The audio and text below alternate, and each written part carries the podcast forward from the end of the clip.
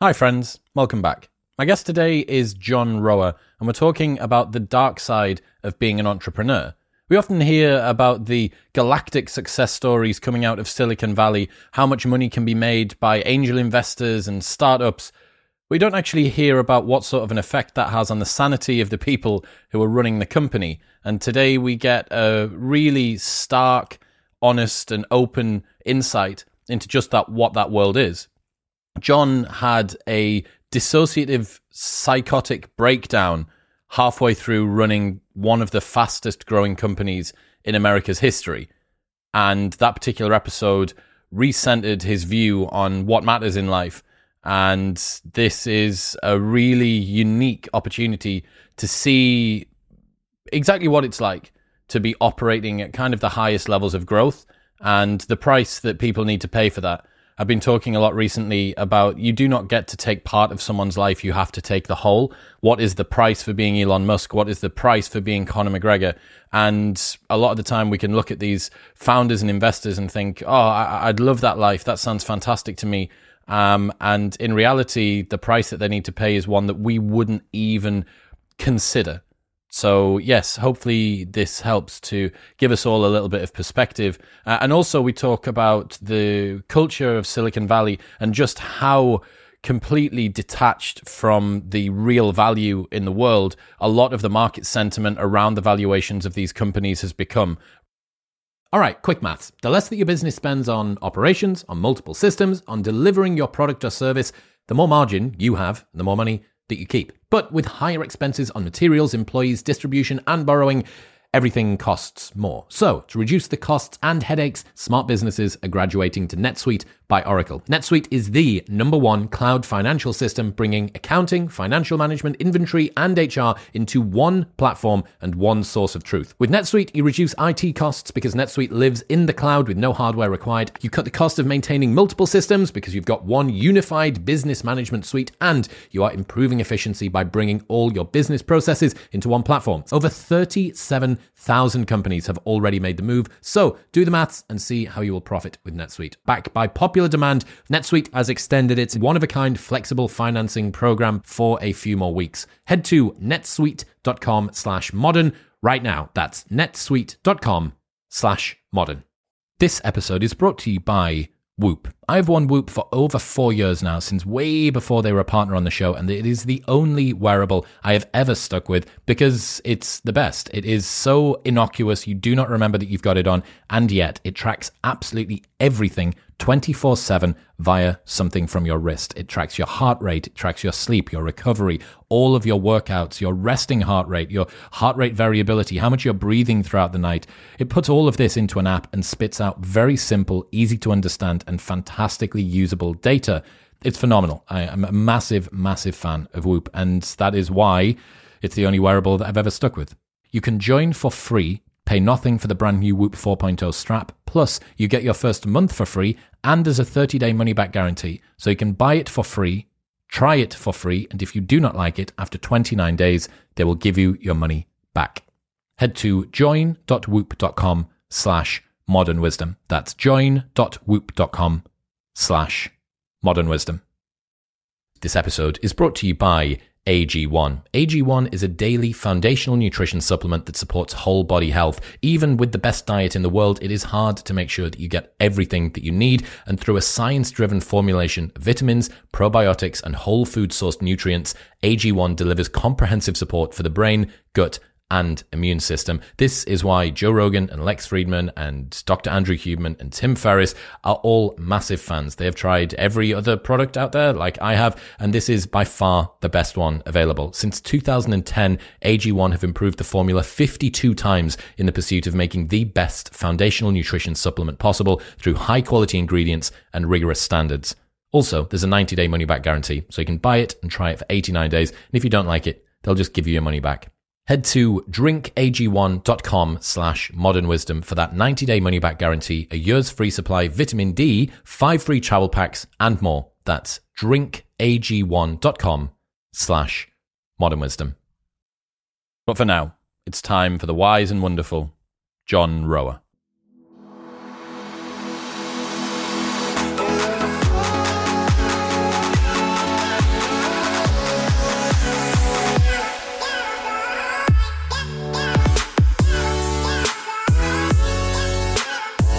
For the people who are listening that don't know who you are, what's your background? How did you end up speaking to me here?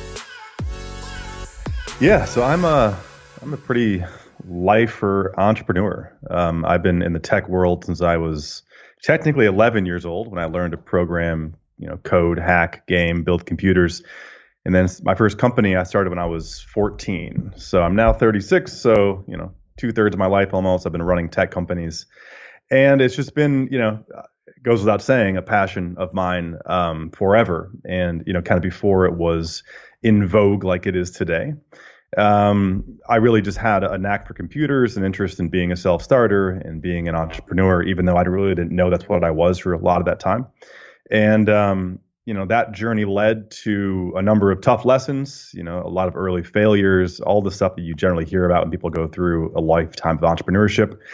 And then when I was 26, so 10 years ago, I was in Chicago and um, was kind of down on my on my luck. It was not a great time personally and professionally. Um, it was in the midst of the, of the, recession, you know, globally, but obviously, you know, a lot of that was happening here in the U.S. Uh, I was out of work. My parents were out of work. Um, the family wasn't doing great, and I was not really, uh, you know, present with a lot of options on what to do to kind of get my life back in order. And in the way I saw it, I could either continue to persist trying to make something work that I could self-generate, or go get a job and probably work some crappy role for a number of years and try to you know get out of debt and those kind of things so of course i did the entrepreneurial thing and i created a company called Akta and um, you know, for those of, of, the listeners that might know a company called IDEO, that's the best way to describe Akta, is that we were an innovation and design consultancy. And, and companies like IDEO have been around for decades and they've been helping everybody in the world design and innovate on amazing stuff. And I kind of figured there's a room in the market for a pure play digital version of that because the IDEOs of the world were all kind of old industrial designers and print designers who had kind of moved to digital somewhat begrudgingly. And I figured if we had a team of kind of thrifty digital only innovation folks that we could succeed in that market. And that's what we did. Um, created the company in 2010, uh, bootstrapped, no investors, no partners, no investors, no anything. I mean, no board, no mentors, like truly a one man band and just kind of right place, right time, a lot of luck, perseverance, you know, good fortune, grinding. And two years later, it was the single fastest growing uh, innovation and UX agency in America, uh, one of the fastest growing companies of any kind in America. Um, two years after that, we had acquired companies. We were growing nationally and internationally. Um, we were doing work for incredible companies. You know, our clients were BMW and United Airlines and others. Um, and ultimately, um, it was the epitome of that entrepreneurial success story, kind of that just like grind it out till it works kind of thing. And then, you know, we were making money. I'm, I'm, I'm doing TED Talks and being photographed for magazine covers. It was kind of this very glamorous success story on one side. And the other side is, is, is what no one knew what was going on, which is also a classic story that I was really struggling personally. Uh, I didn't know how to handle the risk and stress and pressure that I was enduring. I didn't have a lot of healthy uh, mechanisms for any kind of support, and um, and I started to struggle. I mean, at a at a at a worse and worse level throughout those uh, those years. Um, really deep kind of mental illness and mental uh, episodes of depression, anxiety, those kind of things as I was dealing with the, the company um, it then turned into a life of kind of excess and partying and substance abuse and all the things that kind of come along with trying to balance out this incredibly kind of ferocious lifestyle. And so in our fourth year, um, it all it all collided with itself, and and that took the form of a pretty severe mental breakdown.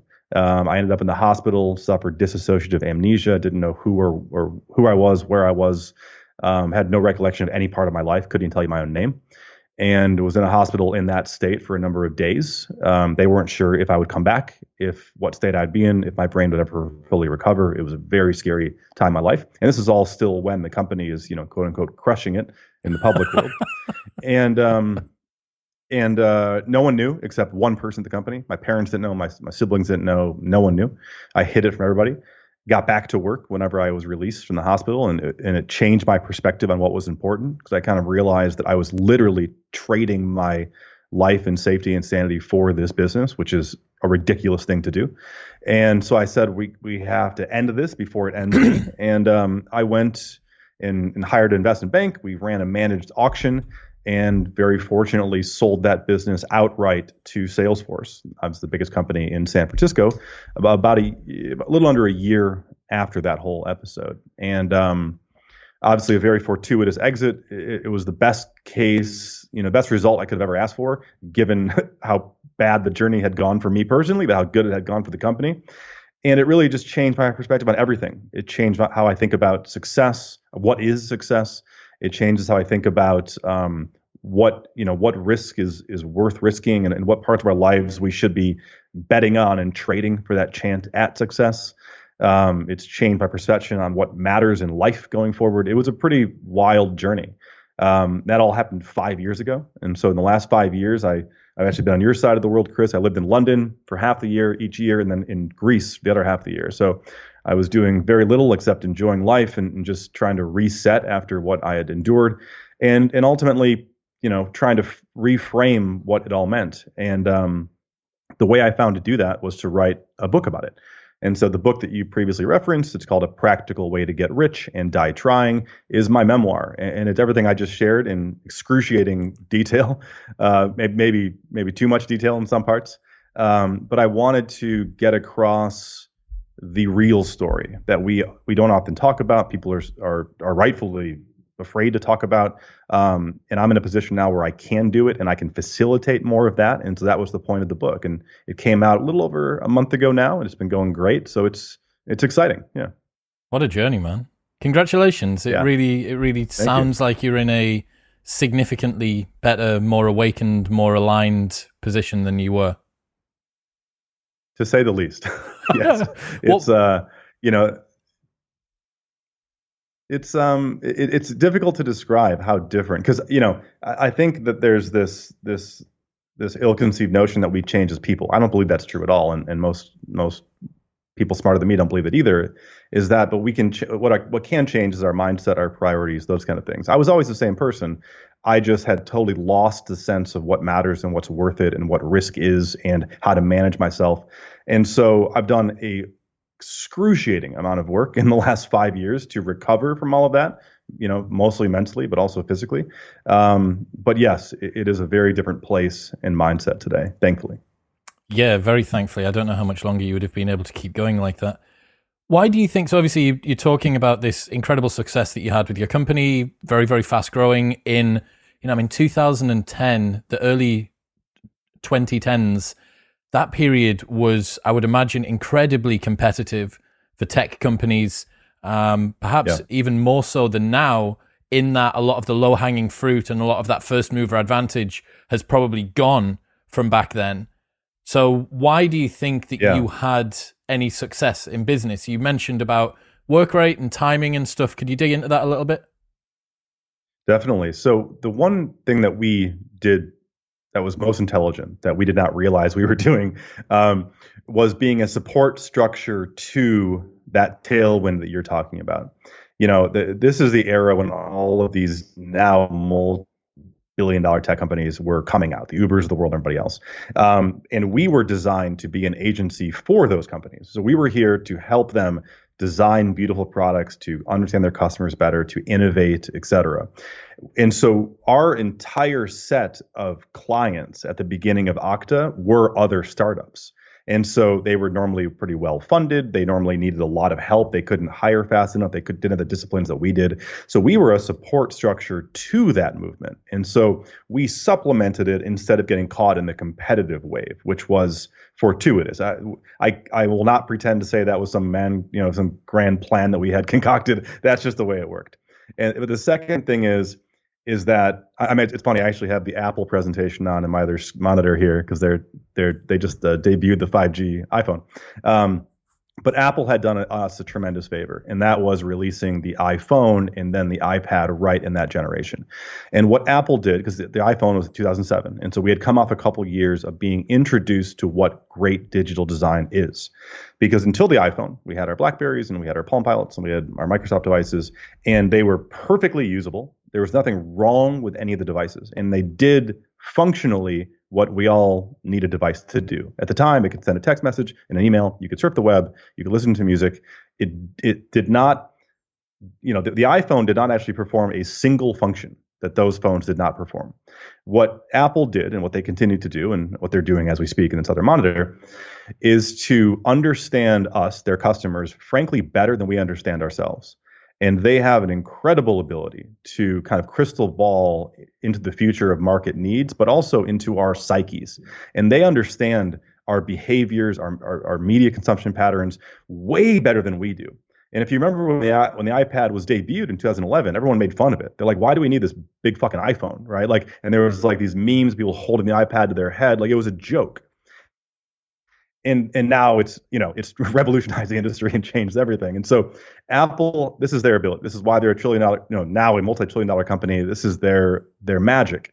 And companies, a lot of companies, started to realize that if they could do some of that, if they could lead with design and innovation and user experience and user needs and heuristics and all of those aspects, they could also create a competitive advantage like Apple. And so that's what we basically did. We would go to companies and we would say, hiring us or hiring Akta is kind of like if you could hire Apple to build your product for you which you know you can't do but if you could that's kind of like hiring us. And so we had this tailwind in two capacities that was the huge kind of coming out of the recession you know tech up into the right venture back tailwind and also the design tailwind.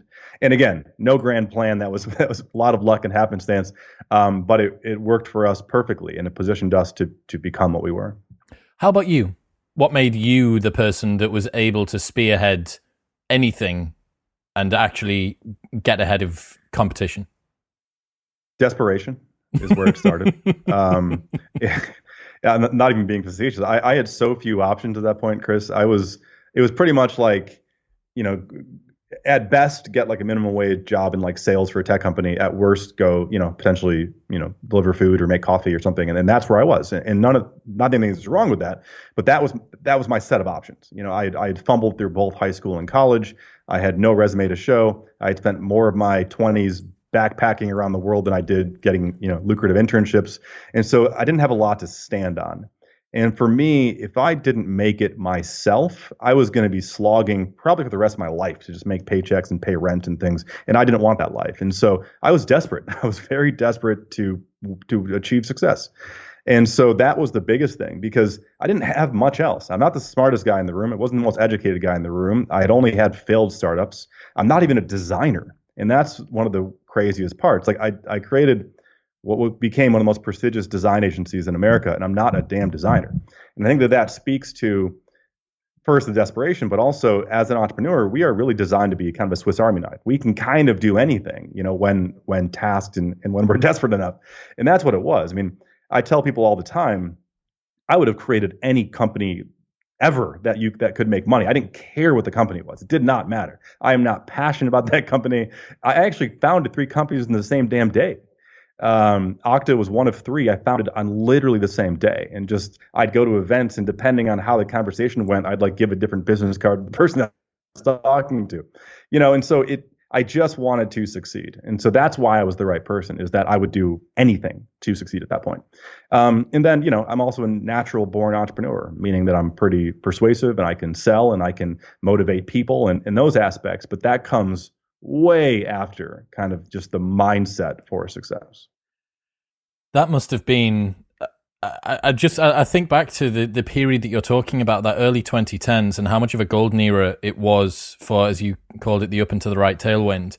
Uh, and we've pretty yeah. much had either linear or exponential growth, however you want to say it, between now and uh, back to then. It's been 2020 has been yeah. the first year that we've seen that blip start to fall. So yeah, I, I really imagine that that was a crazy, crazy roller coaster. How would you define the culture in startups and in Silicon Valley? Well, it, it's changed quite a bit, and, and I actually think that it's it's a pretty. I don't want to use the wrong word here. It, it it's becoming harder and harder to defend the culture. Um, in the late 90s, it was the gold rush, the literal gold rush. No one knew what the hell was going on. Everyone is just hoping for the best and throwing money at anything that breathes. And just like it was a an absolute insane asylum. But there was a few winners, a lot of losers, and then it all dissolved about 10 years later. And so, you know, so, so that was the first kind of era. And I'm not sure there was a culture. It was just the culture was chaos. And then in, you know, off the back of the recession in, in the era when we started Akta and when a lot of the greatest companies today were really, you know, becoming their own, um, from you know even though like the, the the Googles and such had been around for a while, they were just really you know kind of in the Amazons of the world were all really figuring out their business model. Then you also had um, you know like the the um, the Ubers of the world and the Grubhubs of the world, the whole gig economy, that was all that era. And so I would say the culture then was somewhat healthy. You you had big bets being made on legitimate companies, but they demanded legitimate success. It wasn't that insane see what sticks period like it had been 10 years prior. Um, and people were a little bit more cautious with their capital, given that the world had recently had a financial collapse. And so I think it was a, a, more responsible era. And then you started to see this success, and everyone got greedy on both sides, the entrepreneurial side and the investor side. And I think that has led to the culture of today, which is frankly, it's disheartening to me as an entrepreneur. Um, the the amount of disaster stories that we're having, the fire festivals and the Theranoses and the the Nikolas and all, you know, it's like every week is a new company.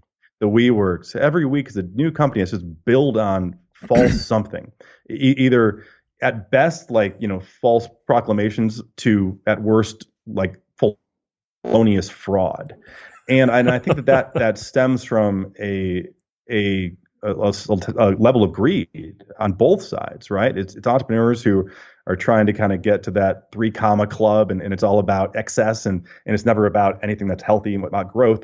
And then investors who are facilitating that, the, the SoftBanks of the world who just throw billion dollar checks around, you know, like they're like they're crisps. And so it's like at some point it's just insane what's going on. And and what we don't talk about is the downside of all of that, of, of what of how the entrepreneurs who are taking these bets and running these companies are, are struggling. And the the statistics around this are haunting. I mean, the entrepreneurs of today in kind of this high growth world have 60% more mental health issues than the average public. This is in America. Um, eight times rate of bipolar, six times depression, four times suicide, four times substance abuse. We are melting down as the kind of racehorses behind these companies. Yet we don't ever hear that story until until it's a, a horrific headline, like the Aaron Swartzes of the world and, and other folks who've even taken their own lives when they can't handle the pressure. And so, you know, I, I think that it's it's becoming, you know, somewhat toxic, especially when you look at the biggest companies and how there's just they all have kind of black eyes now, the Facebooks and the WeWorks, and it's like who can win this game clean anymore? And I'm not sure that that's a good trend, nor do I know what where it's going to go from here. And it worries me a little bit, you know, to be in this industry, quite frankly. Do you think that's just a function of the returns becoming decoupled from the value that the companies add? I mean, you know, I, I, learned with Reeves Wiedemann, who wrote a Billion Dollar Loser about Adam Neumann and about the WeWork saga that's going on. I yeah. learned the other day the term decacorn, which is a unicorn with a private valuation of 10 billion or over. And briefly, WeWork was one of yeah. those. Airbnb is one of those. Uh, and as you taught you mm-hmm. using terminology like the three comma club and all this sort of stuff, like in no normal like my dad or you know your your uncle like they don't think about monetary value in these sorts of terms the way that silicon valley does the way that sort of startup angel investing world thinks about this stuff it is so unhinged from the reality of yes. pretty much everyone and the yeah. the elephant in the room is that it, it seems to me that the only people keeping this game going are the ones who are there to benefit from it. And from the outside looking in, you can see a ton of businesses that could add more value, but because we have unlimited leverage, unlimited scalability with the internet, you can use the entire world as your potential market. The upside is limitless and the downsides are only negligible. Yeah. You know, all of this sort of like Silicon Valley startup speak that lends, how would you say? It lends a level of consideration and thoroughness and thought outness to an industry which to me seems to still be very fledgling. Do you think that's fair? Yeah, I would say that that's more than fair. And I think the problem is is that you have both sides facilitating this. There should be a checks and balance kind of system somewhere. Like one side should prevent this from happening. And, and if if you were to ask me, it, it should be the fiduciary side. It should be the investors, because entrepreneurs are going to be ambitious as you let us be, right? But if these investors are like, slow down and like, how about become profitable Chill out, John. Or, or whatever. But instead, what they do is they they value companies through the roof, and, and they entice this behavior, and then they reward it. You know, you I, I forget how many billions Adam Neumann left with, but it was he's a billionaire after tanking WeWork. that is not a good model to speak about, you know, what you should and should not do. And then you have like I don't know if you followed Nikola, which is my new favorite company, and I say that incredibly facetiously, but Nikola you know they're they're calling themselves Nikola because they want to be like Tesla, which is just a ridiculous oh, didn't thing. they but claim? Didn't they claim this that is the truck company. yeah, the Iveco. Didn't they say they had a partnership with Iveco? Iveco. I'm not sure about your side. So over here, it's a, it's a GM partnership, and and so what they've done is they they, they debuted a truck, and it's a it's a freight truck, and, and it's very similar to Tesla's, and and I forget the there's a certain kind of battery if it was whatever it was. They have a certain kind of battery, patented, invented, that can create the most, you know, effective and efficient EVs in the world, et cetera. They debut this truck, and they they have this beautifully produced video of this truck flying down the road and whatever, and then they received some billions in pre-orders off the video, and then they never release the truck and they, they say it's in development, development, development. And then a year later, they debut a car very similar to the Tesla car. I think it, I, I hope it wasn't called this. It may have been called the Cougar. It's it's just some horrible name, and but it's it's they they developed they they now have a, a sedan coming. And again, there's not a single product in the market. They they now have have announced a truck and they've announced a car and they've announced this patent that they hold about this battery technology, which people, very smart people like an Elon Musk are like, yeah, that that's not a thing. That doesn't exist. Anyway, so then they take the company public in the midst of this tailwind. And at one point, I think the company had a valuation of like 15 or 18 billion dollars. And this is before they have shipped a single product or anybody's even seen a single product. And their CEO, I think his name's Trevor Milton, was out there doing the game and doing the talks, and it was very, you know, whatever. And then a short selling firm, which is hilarious, uh, they put a report out.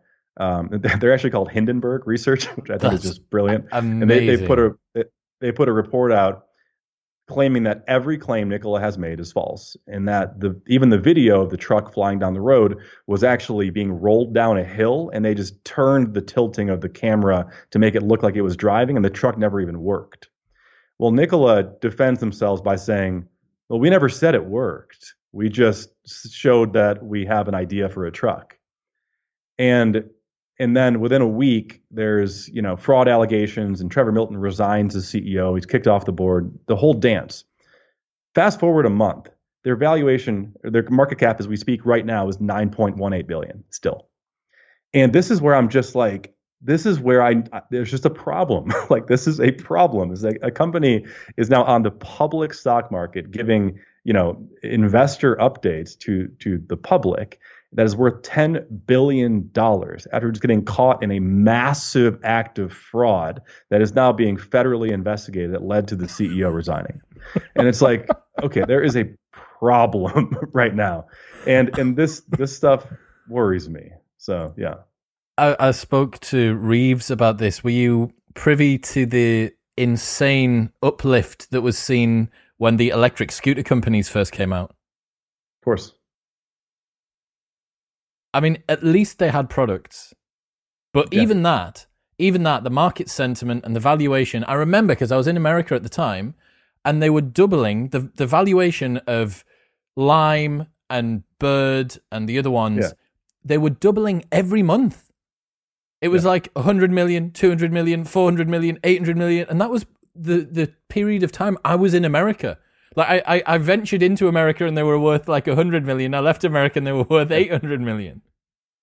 Well, and this is the worrisome part is like is you wonder how this is facilitated because if it's on the public market, it could be market manipulation, whatever. But it's on the private market, someone is facilitating this, and, and it's and what's scary is that it appears to be these investors. Like the, the SoftBank is a great one to do it. I mean, they looked at Adam Neumann and said, "How much money do you, do you need?" He's like a billion dollars. They're like, "Right, here's 20." And it's like, "Wait, what?" like, no, I, I, needed I needed one. And and then the, and then Take they're like, it. "Well, now you have 20, so you better use this to to to you know to do completely unrealistic things and to and to create an unrealistic sense of scale and growth." Um, and then they wonder why he creates an unsustainable model um, and, and you know, and so it, it's no it's no um, mystery why this is happening, but it certainly is a mystery to me that it continues to happen. and like, and this is still happening every single day right now. And it is just blows my mind. Is this House of Invisible Emperor clothes cards going to come crashing down at some point? the, thing is, there's too much money behind like the SoftBanks of the world. The reason that they're cutting these checks, they, have, they don't know what else to do with it, you know. And this is all you know, Saudi wealth fund or sovereign fund backed capital, right? So there's hundreds and hundreds of billions of dollars that they're trying to deploy.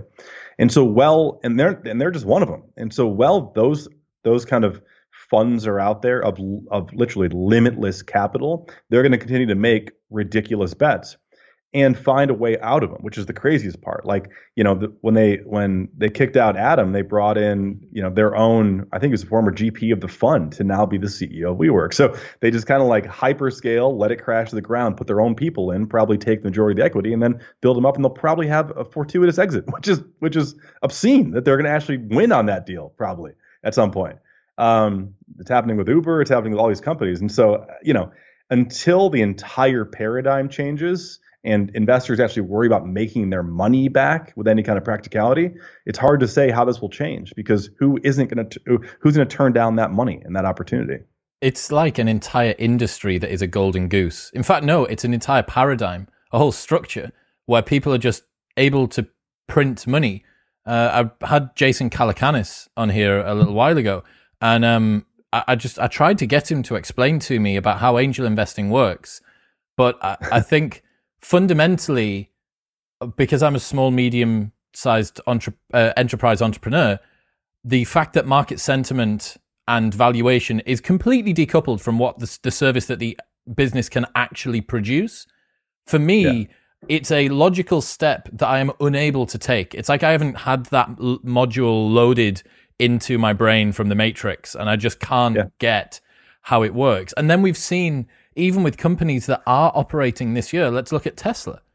Like what is it? Yeah. Five five X or five X its stock price way, way, way above companies like Nissan and Ford. And there were, I'm sure you saw these graphs about the volume of cars that Tesla produces versus the volume of cars that Ford produces is like the same differential as the the stock valuation between the two of them, yeah. but in reverse. Like, what the reverse, fuck yeah. is going? It's on? it's crazy, and and this is where you have to wonder.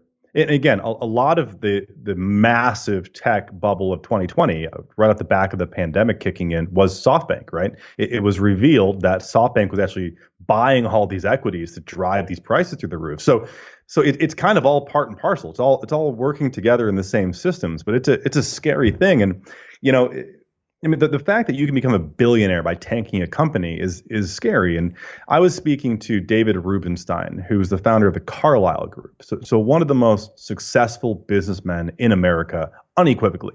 He created one of the biggest private equity companies in the world. He is revered amongst that world. Um, you know, he, he is in the same category as the Bill Gates and, and those kind of folks, and he lives in D.C. He's highly politically connected. He's also the chairman of the Smithsonian of Duke University. I mean, it's like this guy is is literally one of the biggest power brokers in the world and has earned it over the last 36 years of doing what he's done. He's worth 2.3 billion. And I and I look at that and I'm like, so, so you're talking about the guy who tanked the company that everyone now hates and then lost investors billions of dollars, who's now living in the Hamptons in a compound alone, is worth, I think he's worth like $6 billion. And David Rubenstein, who has done everything right for 36 years and created true and, you know, and generational companies and, and development is worth $2 billion. And that's what I'm just like, there's something really, really wrong here.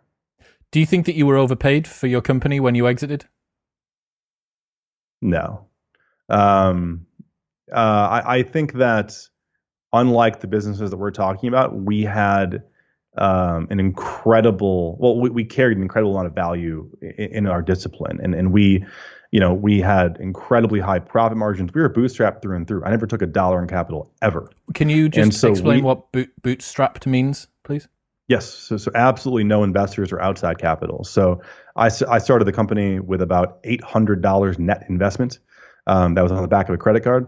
And I used the revenue and then profit from the first client to facilitate growth and did that from then on. So, you know, you cannot, all the examples we've been giving from the, you know, Teslas and Nikolas and the works, you can't do any of those relying on your own profit because they don't have any. So for us, I had to run an incredibly value based business with high margins and high throughput and great cash flow management and stuff to do my business, or else it would have failed. And so, you know, we had an incredible amount of value. We did extraordinary work, and Salesforce um, was incredibly intelligent on how they saw the value proposition of a business like mine fitting into a to their consulting group, and it was you know fortuitous on on both sides. The majority of my employees that they acquired are still at Salesforce. You know, five years later, you know, inside fantastic long term careers, and and um, you know, and they're also one of the fastest growing Silicon Valley stocks since then. So that's awesome, man. That's proper like yeah. leg- legacy shit.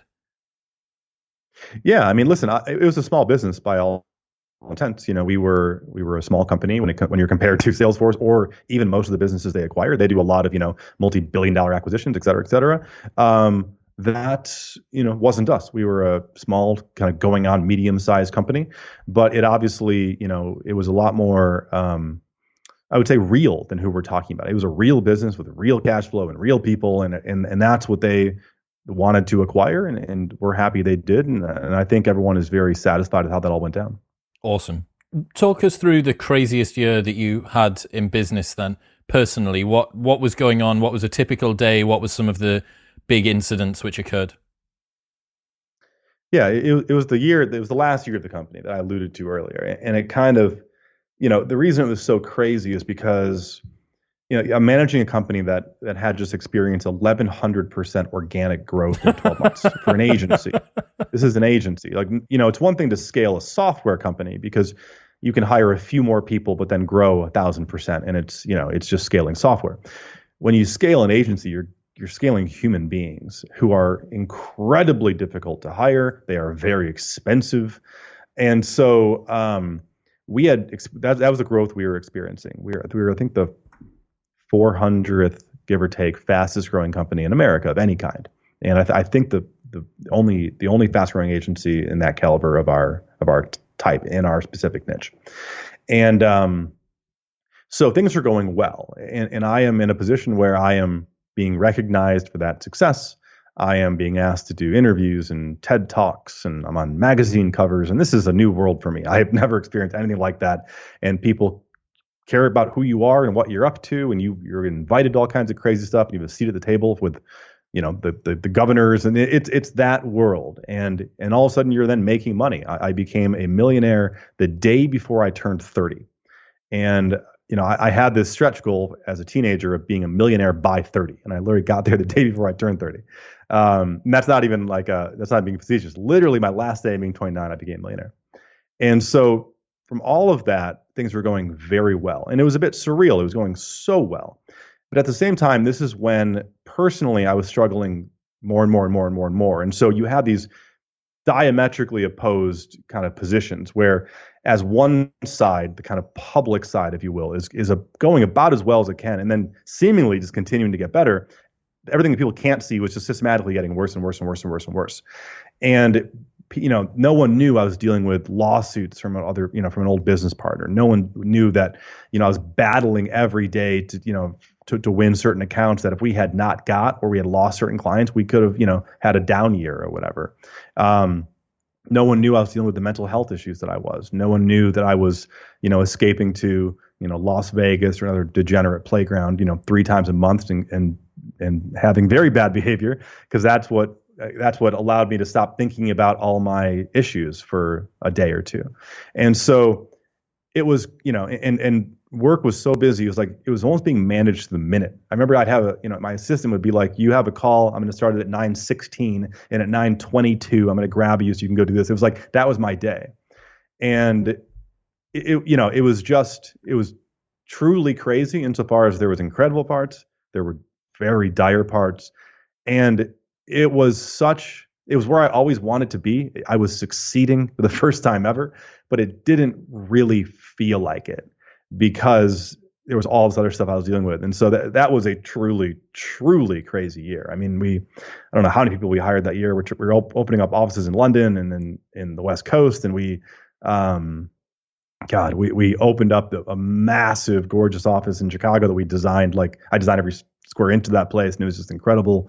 Uh, we had signed all of our major cl- accounts, like the BMWs of the world. We you know designed the interior of one of their cars, like crazy stuff. so that was that was the coolest period of my life ever, while also being the worst. Man, which I think is entrepreneurship in a nutshell. Oh, absolutely. So here's something that I learned uh, from Ben Bergeron's Chasing Excellence which is that when we look back on a lot of the experiences that we have in life, especially to do with sort of business and discomfort and stuff like that, we don't ever look back and find any glory or really any interest in the times when things were easy what we find as the real exciting times is, oh, do you remember when we had to pull three all nighters in a row to get the project finished, yeah. and, and, we ordered Domino's, and you slept under the desk, and this, this, and like every, you know, even the people listening who aren't an entrepreneur, you can remember um, completing an assignment for school or college or something, yeah, and you yeah, you had to pull, you had to get a case of Red Bull in, and you and your friends didn't leave the library for three days. You know, that's where the glory is associated with it. But obviously, the the goal of that or the um yeah the proposed the best outcome of that is to avoid going completely broke in one way or another broke physically broke yeah. spiritually broke mentally broke financially you know broke to jail like uh, judicially yeah it's it's yeah you're spot on with that and I, I resonate with that a lot because when i think back of my journey I rarely think about the quote unquote great times. Like what comes to my mind first is not the money, not like the, the, the day I became a millionaire, I barely recall it. I, I saw my bank account. I was like, oh, a million dollars. And I called my mom to tell her, and she's like, nice, John. Like no one gave a shit. It was very uneventful, even though that was a somewhat, I don't know, that was that was a that should have been, I think, a memorable day, or maybe is for it's some a people. it's like, a big it milestone, somewhat, right? Yeah, you, you'd think so. Except it was highly forgetful, you know, forgettable for me compared to some of the tragic, fucked up times that we had. And and there's this quote by my favorite author, Chuck Palahniuk, and, and he says, It's so hard to forget pain, but it's even harder to remember sweetness. We have no scars to show for happiness. We learn so little from peace. And I think that that really speaks to entrepreneurship in a big way, is that we we actually in in those times where things were just great and things were happy, you don't learn a lot. You're not really progressing. It really is those battles that you hopefully win when when you really are in the best position you can be in. What are some of the lowest points that you can remember from that year? Well, the mental breakdown was pretty low. that, that, was that was. Were you in the fun. office? Was that, that was a you need to ring nine one one? No, I was. I was. I had just come back from uh, a weekend in Las Vegas that was highly inappropriate that is also detailed in the first chapter of the it's book. The intro, it's the intro to the book. Yeah, exactly. The intro to the book. So I came back from a from a bad behavior weekend, and you know anybody who's had that kind of weekend knows that you're in a fragile state, to say the least. And I proceeded to attempt to continue the weekend. And so, you know, I come straight back from a weekend of partying to throw a party at my house, and I had this ridiculous penthouse high rise in Chicago. And it was towards the end of that. Most people had left, and I was there with a woman, and we were, you know, kind of getting ready to wind down. And the the best I can recall, and, and little this this has been filled in by by her actually later on, but from what I recalled, everything just kind of got kind of matrixy. Like I, I kind of lost a sense of reality, and the world kind of started like it's kind of folding in on me.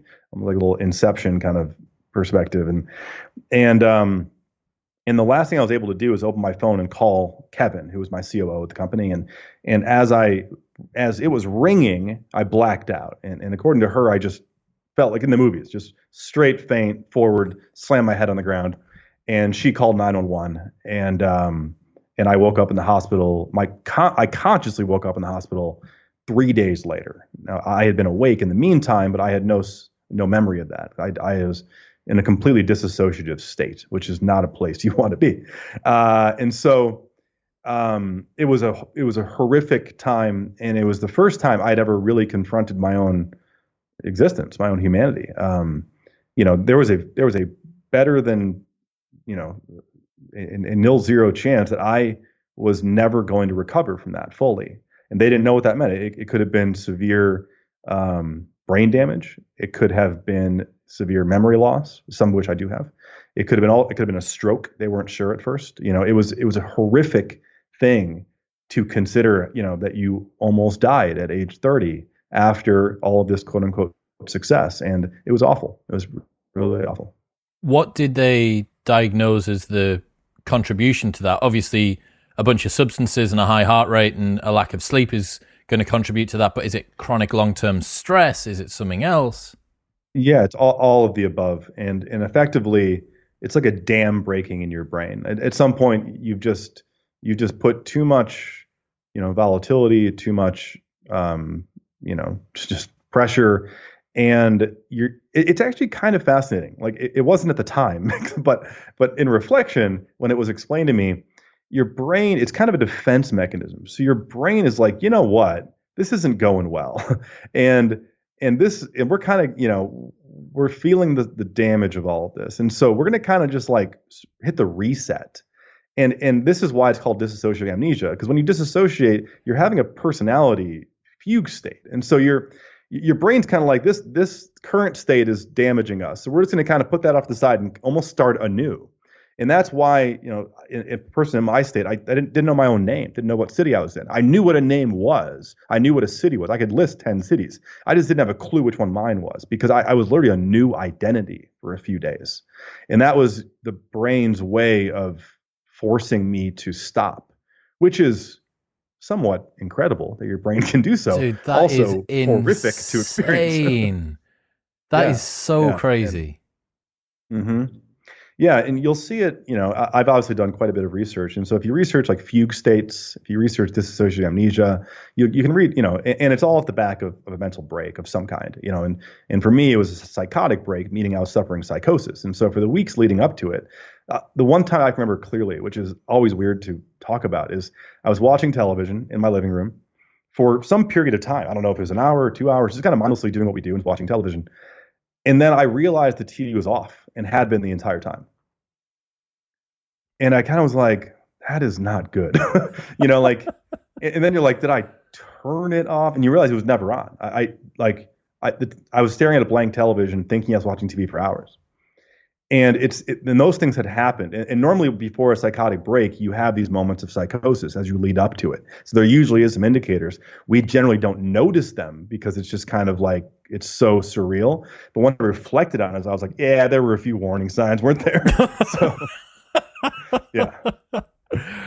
So looking back, obviously we can armchair philosophize about the the beauty of the newly awakened 36 years old understanding aligned John Roa. But would he, would the person sat in that chair today have been able to do what was needed 10 years ago? Yes and no. Um, if somebody had given me a crystal ball and they had said, as you start this company, here's what where you'll be in five years. You'll be a rich man who almost died, and you'll you'll be pretty screwed up from the whole thing, but you will have technically succeeded. That would have obviously been shocking, but I don't think I would have had the wherewithal to not to, to do anything different. I still don't know if I had just known the result, what I possibly would have done different. And the reason I say that, and this is kind of a weird thing that people don't always expect I would say, is because it worked. So had I changed anything, like for instance, I was dating this wonderful woman named Courtney when the when the whole company started. I broke up with her in the second year because I convinced myself that I could not be a good partner and and give attention to somebody while being a great entrepreneur and CEO. I said there's not enough bandwidth to do both, so I'm going to choose being an entrepreneur. And I now realize that's ridiculous. That's hogwash. Like you you can there's a lot of people who not only are great partners in the process, but they attribute their success to that partner.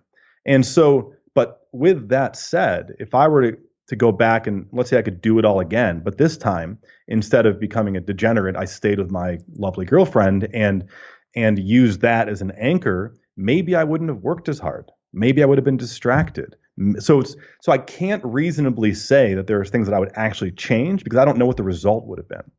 Um, looking forward, which is all we can really do, if I was to start a company right now, obviously I would do everything differently. The first would be not to bet my entire life in tech company, but secondly, would just ways to, to be mentally, you know, acute, you know, ways to um, stay attuned to your, you know, your mind and body throughout the entire journey, to find methods of support, to have a good structure around you, to be honest what you're dealing with, to seek therapy. I would do all of those things now, and that, but that's looking forward. It's very difficult to say with looking back because at the end of the day, it worked. Who am I to say that I should have done it differently if it worked? So it's a it's a weird kind of place to to reflect from. I understand. You think the ends justified the means by that logic? A little bit. And again, this is where it's hard to admit that because you know I, I, had some pretty bad behavior and I'm not proud of a lot of what I did and and it was a pretty wild few years. And I wasn't a very good son or brother or friend to people. And so like it's not that it justifies it, but at the same time, if you were going to go redo it, wouldn't you want the same result? and so it's kind of hard to say like, you know, I would have I would have been a better friend, um, but I would happily have you know gone bankrupt. It's like yeah, yeah, yeah. probably not. you know, yeah. like so it, it's it's hard. It's very difficult to reflect on it from that way, and that's why for folks who who have read the book or are going to read the book, I worked very hard while writing it to not judge I, I didn't want to say like, oh, I wish I hadn't done this or I so regret this or man, look how brilliant I was. It's all just what happened. It's just a story that we can now look back on for some high level indicators, but it's not a practical, no pun intended, it's not a practical guide for what to do or what not to do. Yeah. I think that's a really um, reassuringly unique viewpoint, a stance that you've taken that very often it would be easy for someone to polarize their opinion for it to be yeah it was absolutely worth it or no i i, I definitely wouldn't have done it that way i would have totally changed things around. Right. um, i think that it's very reassuring to know that there's someone who's prepared to sort of go to that uncomfortable place of truth uh, and, and and also to deliver it with a little bit of subtlety and nuance. I think that is interesting. Just to bookend the girlfriend discussion we've spoken about this on the show before do you mm. think, on balance, that more entrepreneurs are successful with or without partners if you take a normal distribution of entrepreneurs? More are successful with partners for sure. Based on based on stories that I've heard, conversations that I've had, people are more successful with partners. Why do you think? Um, and, and I think it may, well, I think it's it's quite obvious. I think it creates assuming the relationship is healthy, right? I think that it, you know people can find themselves in somewhat toxic relationships in those journeys because it can feel comforting at first. It's kind of disguised comfort. But I think if you're in a secure, healthy relationship, you have an automatic support system, which is something we normally lack as entrepreneurs. Is any kind of support system, much less one who you're literally with every day. It forces you to not isolate, which is a very common you know characteristic of entrepreneurs. We lock ourselves in a room and hope for the best. Um, if you're with somebody, they're not going to let you do that likely, or at least not constantly. And so you're going to be pulled out of your element and forced to talk and forced to to realize there's more going on than your little tech company. Um, and I think that there's going to be a sense of compassion that you forget people will have for you. One, one thing that I, I experience in my journey, and I've heard a lot from entrepreneurs, is that we kind of find ourselves in, in this like um, like a shame spiral kind of environment where we're we're shameful for what we're doing and how we're spending our time and we don't want to admit decisions that we've made. And so that's where a lot of that inner turmoil comes from. And i think if somebody's saying to you you know listen i understand you have a lot of hard decisions to make and it's okay and i you know i would do the same thing even as silly as it sounds just hearing that would have done a lot for me and i know for other people. So um so yeah i i think you know, again, I can't call it a rule. I can't tell somebody who's like, if there's some single entrepreneur, I can't be like, go find a find yourself a relationship. Then, yeah, find a partner and then find, you know, that that's ridiculous. But I can say off a lot of discussions with incredibly successful people, that is more often than not a key. That's really interesting. I think I think that you are correct with that as well. I, I know my experience as an entrepreneur for 14 years that the rumination and the amount of time that you spend inside of your own head I mean, what uh, think about what you were doing. You said it before. Why were you going to Vegas? Why were you partying hard? It was in an effort to force yourself out of that head. And you know, even stuff, even stupid things like owning a dog. You know, like if you own a dog, you yeah, yeah. have to project that you, you dissolve your sense of self importance because there is something else and it's beholden to you. You need to look after it, yeah. right? So I think that is a that's a really really interesting insight. So okay, we've had this we've had this crazy career. We've done also the learning and the reflection. Hopefully, sufficient time for you to be able to at least begin to normalize what it was that you went through. What are the high level lessons? What can we take away from it and try and implement into our own lives, or avoid, or strategies and everything? Honestly, this is going to sound this is a horrible answer to your question, but I don't really have too many, and, and the reason is is because it, it, going back to the earlier point that you made, it kind of, of that nuance is I made a lot of mistakes, and so for me to try to tell people what they should do or what the lessons are, I think is ridiculous. Like, uh, you know, and, and it's I hate that successful people believe that they have more sense of what is good and bad, right and wrong, the right or wrong way to do things than other people do. Because we generally have our our timeline, right? And so I can speak to some personal things that I've experienced, but they don't translate into blanket advice or lessons or any of those things because if if I if, if I speak to an individual, if Chris and I, if we're having a, a pint in London and you, you're saying to me, hey, here's my situation, can you give me some advice based on yours? I would happily do so. But if I'm speaking to a room of entrepreneurs and I say, here's three things you should do, maybe 5% of those it could be perfect for 80% of it's irrelevant and 15% i'm going to damage by them following my advice because everyone is so different. And so you know uh, my lessons are purely my experience. That's, that's why i wrote the book how i wrote it. It was very purposeful to not have takeaways to not have lessons to not have advice. It's just here's what happened. And based on who you are and who every reader is they're going to take away their own anecdotes from that I think again, man, I'm I'm really really impressed with the anti five steps to 10x your business like the I hate it I well, hate it so much well i'm a, everyone that's listening will know that i have very strong opinions about gary vee and about grant cardone and yeah. about this like hustle porn uh, kind of right. success by any means mentality that we have going on at the moment and again like we spoke at the beginning about the fact that the emperor kind of does have no clothes with regards to company valuations in Silicon yeah. Valley. I think that there is an intellectual, cerebral equivalent which is going on within motivation and success gurus at the moment as well. We could talk for another hour about this topic. Um, it, it, I actually think that that movement is quite dangerous, um, and, and I think that it's probably not too dissimilar to the startups we talked about earlier. This quest for, you know, for financial success and whatever else is is driving a paradigm that is literally toxic and dangerous to people who are listening and who are taking it quite seriously. Because again, you're speaking to a room of 2,000 people who are struggling to find their kind of you know, avenue forward. There's no such thing as blanket advice. There's literally no such thing, and and it, it's not just advice at that point. It's a, it's a sometimes cultish kind of level following, and, and I struggle with it a lot. And I, I talk out against it, and I actually did in the book. I think I was, um, I, I, won't I won't repeat the the line, but I I'm quite forward about my thoughts on the topic, and so yeah, and, and that's why I try to do the exact opposite. You know, I, I I only know what I know. I've had one experience in my life, which is my life. I've had one timeline, done some things right and things wrong. Um, I'll continue to make mistakes. I'll continue to do stupid things. But at the end of the day, know, I I would embrace all of that, and it would be very foolish of me to try to cast any of that down as some you know unjust wisdom to somebody else. You are aware that that's a much more subtle approach, though, and that in a world where absolutes and polarization is what seduces a lot of people, that you are potentially sacrificing clout and status and and notoriety for this particular message. Sure. Um, you know, the nice part about being where I am, and I apologize because I have to jump for another podcast here in a second.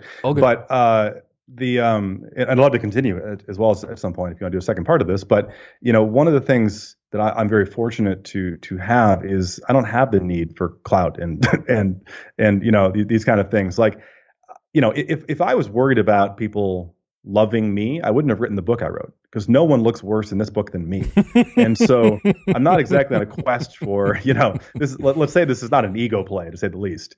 And so I don't need to try to say the same things everyone else is to get more, you know, people re-quoting me or some something stupid. I, I believe in what I believe in. People who care to hear that and have that nuance will hear it, you know, uh, from me. And those who need to be, they can, you know, walk over coals and that's going to make them good at business can go do that. So, dude, I love it. I really, really enjoy a much more subtle and nuanced approach to this. This sort of messaging, hopefully, is what we're going to see coming out of Silicon Valley more over the over the next decade. So, a practical way to get rich and die trying. A memoir about risking it all will be linked in the show notes below. Anywhere else that people should go and check out, John? Yeah, uh, my social is just John Roa, my name on Instagram and Twitter. Don't use Facebook. Um, and uh, the book is available at all booksellers, I think, across Europe as well as here in America. And then um, I have a podcast. It's it's currently called the John Roa Show. But we're actually relaunching it with a really cool pivot in the next couple weeks here. So you can currently follow the John Roa Show, and then when it pivots, you'll then have that feed. Um, but yeah, and that's that's it. So Chris, I appreciate your time.